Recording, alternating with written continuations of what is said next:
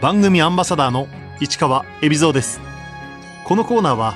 毎回一人の障害者アスリートチャレンジドアスリートおよび障害者アスリートを支える方にスポットを当てスポーツに対する取り組み苦労喜びなどを伺います。日本車椅子ソフトボール協会理事で日本代表コーチの下川智樹です。下川智樹さん1995年鹿児島市生まれの26歳。小学生の時にソフトボールを始め大学では硬式野球部に所属。北九州市立大学のゼミ活動で車椅子ソフトボールに出会います。大学卒業後2018年に株式会社スポーツフィールドに入社。会社の業務と車椅子ソフトボールやパラスポーツの普及を両立させ日本車椅子ソフトボール協会理事としても活躍しています。下川さんは子供の頃から野球少年でした。野球歴はですね小学校1年生から、まあ、大学の、まあ、4年生まで16年間野球をやってきたような形になってます。で小学校の時は、えー、ソフトボールを6年間して、まあ、中学校からは公式野球っていうような形で関わってきました。大学はですね北九州一律大学で、まあ、野球部所属してたんですけど週6日間は朝7時から練習みたいな部員数で言ったら120人ぐらいあのいるような部活で大学野球まあ3年時の秋の九州六大学の、まあ、リーグ戦で優勝をすることができたっていうような形になってますね。そんな下川さんが車椅子ソフトボールに出会ったのは大学のゼミがきっかけでした。まあ、僕が選択したのは、まあ、障害者スポーツを通して、まあ、地域を活性化させるっていう、あの、ゼミを所属させてもらって、僕のその地域創生学群っていうのは1年生から4年一貫のゼミだったので、えー、1年生の時にそういった障害者スポーツを全般的に勉強させていただいて、2年生からまあ本格的に、その中で、いろいろ車椅子のバスケットボールだったりだとか、車椅子の陸上だとか、ボッチャとか風船バレーとか、いろいろな障害者スポーツ体験したんですけれども、やっぱり一番こう、ゼミとして広めていきたいなと思ったのが車椅子ソフトボールっていうことで2年生から車椅子ソフトボールを中心に地域活性化普及活動がスタートしたような背景にありますね。下川さんが最初に車椅子ソフトボールの試合を見た時感じたことは？最初に、えー、試合を見に行ったのは、えー、大学、えー、1年生の時ですね。北海道で当時開催されてて北海道のチームとえー、東京のチームがやっている試合を見に行きましたね。そもそも競技用の車椅子を、まあ、見たことが当時なかったので、それで野球ができるんだって、車椅子に乗って野球ができるんだっていうところに、すごく衝撃を走ったのを覚えてますね。実際に見てみたら、すごく思った以上にこう激しいこうプレーもあったりだとか、タッチプレーだったり、まあ、どうしても衝突する場面とかもあったりするので、その辺はこうスポーツらしさがあって、すごくいいなって感じたのを覚えてますね。当時、九州で車椅子ソフトボールは盛んだったんでしょうか？そもそも日本でも、あの、全然、えー、やってる地域が少ない、競技人口ゼロからのスタートですね。まず、初めにですね、あのまあ、プレイヤー見つけようってことで、各種 SNS だったりとか、まあ、チラシを作成して広報活動、まあ、大学生の時からやってました。ただなかなかですね、集まらなかったので、まあ、実際に他の障害者スポーツ、パラスポーツをプレイしている人たちにこうやってもらおうみたいなところで、ちょっとずつソフトボールもこうやってみようみたいな方が、ま、増えていったっていうような形になってますね。九州以外でやられてる方々、あの北海道だったりとか、当時は東京とかにいましたので、まあ、やり方を聞いたりだとか、逆に出向いて試合をしたりだとかっていうのはありました。車椅子ソフトボールのルールは通常のソフトボールとどう違うんでしょうか？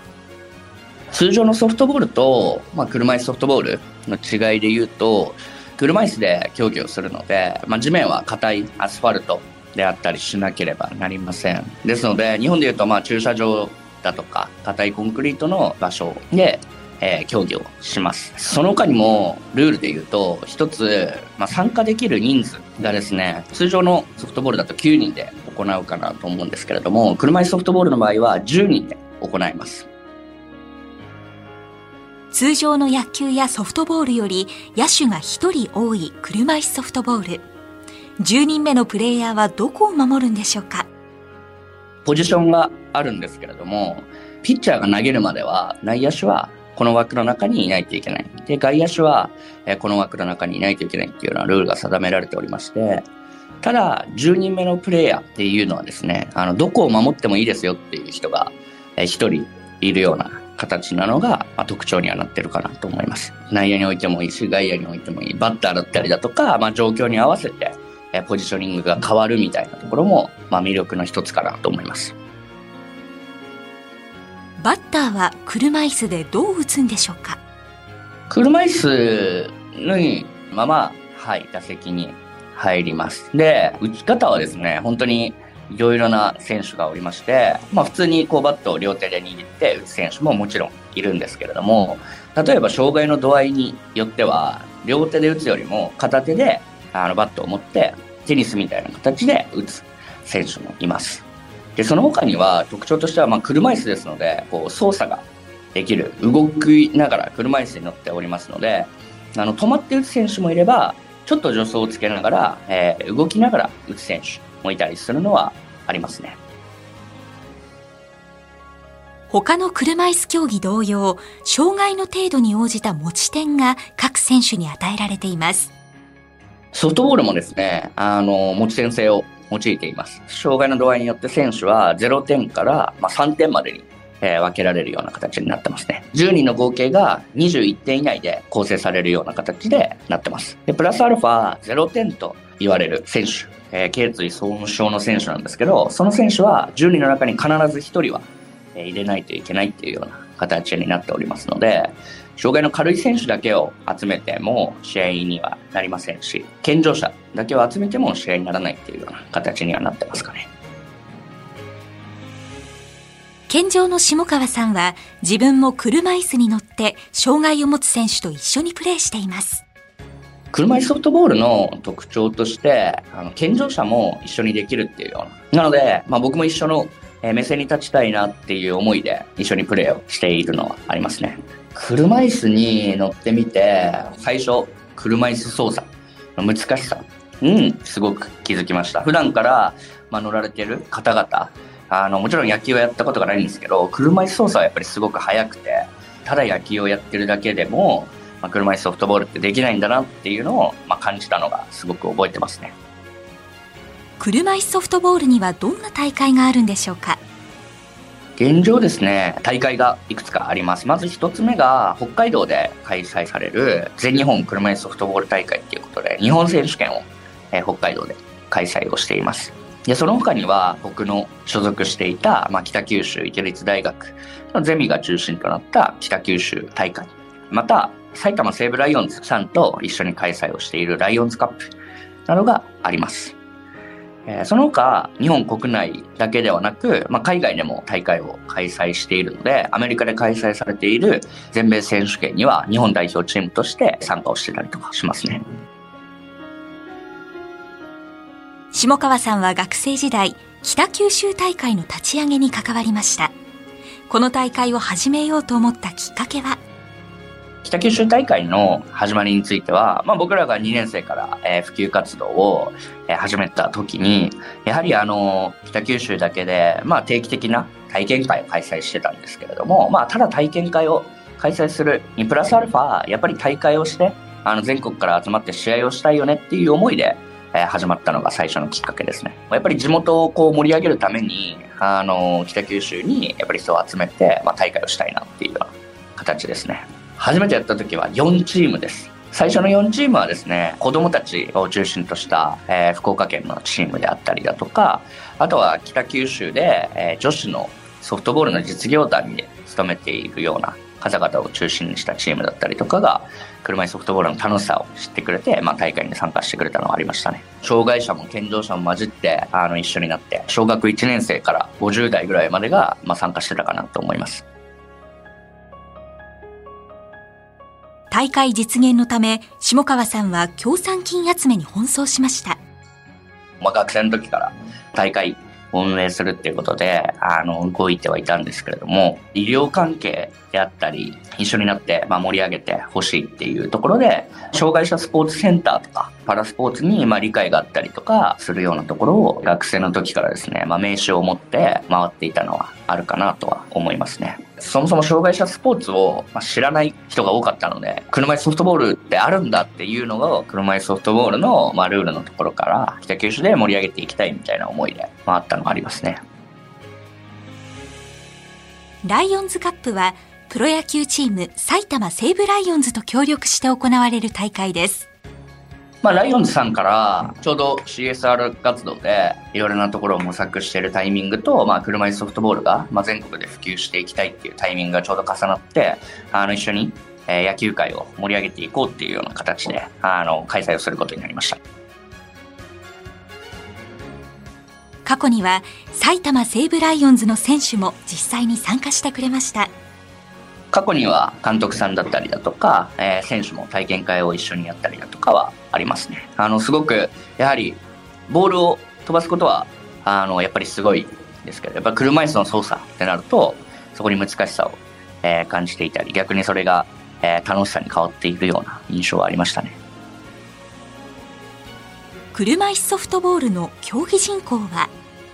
競技人口としては、えー、200名の登録があります。全国には13の都道府県に約20チームが、えー、所属をしているような形になりますね。基本的には大会に参加をして、そこでの試合がメインになってくるかなとは思います。あとはそれぞれ自分たちの、えー、練習場所に招待して試合をやってたりするのはありますかね。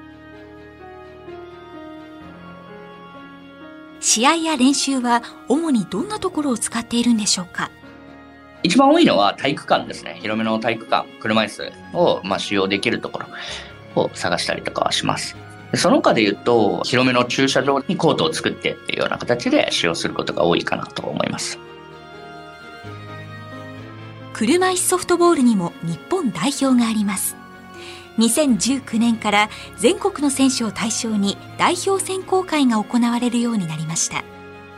まあ、2012年に、まあ、アメリカに行った時に、まあ、日本代表みたいな形でアメリカワールドシリーズ全米選手権に参加をしていたんですけれども、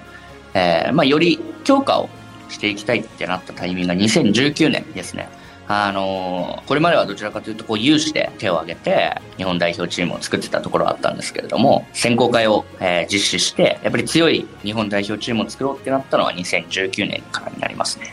今はですね2021年のメンバーに関してはあの本当に20代から上は50代まで幅広い層がメンバーとしては構成されてるかなと思いますね下川さんは代表のコーチも務めています。選手を指導する際に心がけていることは？チームプレーっていうところに、まあ、短い期間で日本代表として、まあ、強化をしていかないといけませんので、普段練習している人とは違うからこそ、えたくさんコミュニケーションをとって、まあ、組織力向上に向けて指導しているのはありますね。国際大会はどんな形で行われているんでしょうか？2019年には東京国際車椅子ソフトボール大会っていうところで、まあ、日本、アメリカ、ガーナっていうような、えー、国を集めて日本で開催をさせていただきました。その時はですね、アメリカが優勝をしましたね。アメリカはですね、まあ、40年以上の、えー、歴史があって、日本よりも本当に長い歴史があります。特徴的なのは、例えばシカゴカブスであったりだとか、ニューヨークヤンキースみたいな、えー、メジャーリーグに所属しているチームの下部組織みたいな形で、車椅子ソフトボールチームが、を持っている、えチームが多いところは特徴的かなと思います。近い将来ないし、将来的にはやはり日本も、えー、プロ野球球団の下部組織みたいな形で多くのチームが誕生したら嬉しいなと思います。日本で国際大会を行った時に下川さんが感じたことは？国によってもすごくプレーに違いはあります。やはりアメリカはすごくパワー、アグレッシブなプレーが多いですし、まあ、ガーナはすごく逆にこう丁寧にあのプレーをしているなっていうような印象があって、それぞれ国によって特徴もありますし、あの戦略も違ってくるんだなっていう感じはしましたね。現在、株式会社スポーツフィールドに勤務している下川さんパラスポーツと関わってきた経験が仕事にも生かされているそうです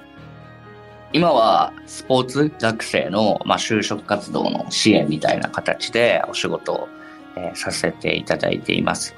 やっぱり、あの、まあ、僕は基本野球しか知らなかったんですけれども、パラスポーツっていうまた新しいくくりのスポーツを知れたことによって、普通の野球とは、あの、違った視点で魅力だったり楽しさをえ、知ることができたのはものすごく今の仕事に生きてるなと感じますね。一般企業に勤めながら、まあ、社団法人の理事を務めてるみたいなところってすごく特殊かなとは思うんですけれども、どっちも経験になりますし、どっちもにこうプラスアルファにまあ繋がってくるみたいなところはあるかなと思います。下川さんは仕事の合間を縫って日本車いソフトボール協会の理事やコーチとしての活動を行っています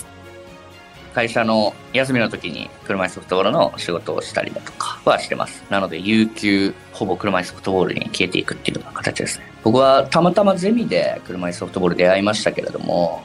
その世界を知らないと思うと、まあ、すごくもったいないなと思うので、一人でも多く、このパラスポーツの仕事だったりだとか、まあ、車椅子ソフトボールの魅力みたいに、まあ、知ってもらえる人が増えれば、まあ、世界観も変わりますし、価値観が変わるんじゃないかなっていうようなところですかね。そんな人を一人でも増やせられたらなっていう思いが僕の頑張る原動力になってるかなと思います。今後、車椅子ソフトボールをパラリンピック競技にすることが下川さんたちの大きな目標です。まずは国内での普及だと思っています。ただやっぱり種目になるためには、えー、世界的な普及が必要ですので、一番は、まあ、世界選手権を8カ国以上で開催をすることが、まあ、必要になってくるかなとは思います。日本、アメリカを中心に、今では韓国やったり、まあ、オーストラリア、えー、あるいはインドとか、っていうような国で車椅子ソフトボールは開催されてたりはします。コロナの状況次第はありますけれども、まあ、2022年、ないし2023年に他の国を日本で集めて世界大会を開催したいなと考えてます。障害者と健常者が一緒に楽しめる車椅子ソフトボール。実際の社会でも共生社会を実現させるために必要なことは？共生社会の、まあ、実現のためにすごく思うのは、まあ、お互いの、まあ、経験だと思うんですよね。まあ、実際にやっぱ現場に行って、まあ、実際に体験をお互いが感じるところが、まあ、すごく重要になってくるんじゃないかなとは思いますね。日本車いすソフトボール協会の理事として将来の夢は？日本車いすソフトボール協会として、まあ、理事として、まあ、僕が考えているのは47都道府県、まあ、全てどこでも、まあ、車いすソフトボール体験できるよっていう状態を作りたいなと思ってるのでまだ13の都道府県しかありませんので、まあ、いろいろな県でやりたいっていう人が増えると国内に当たり前のスポーツになってくるんじゃないかなと思うので、そういった世界観を目指したいなと思います。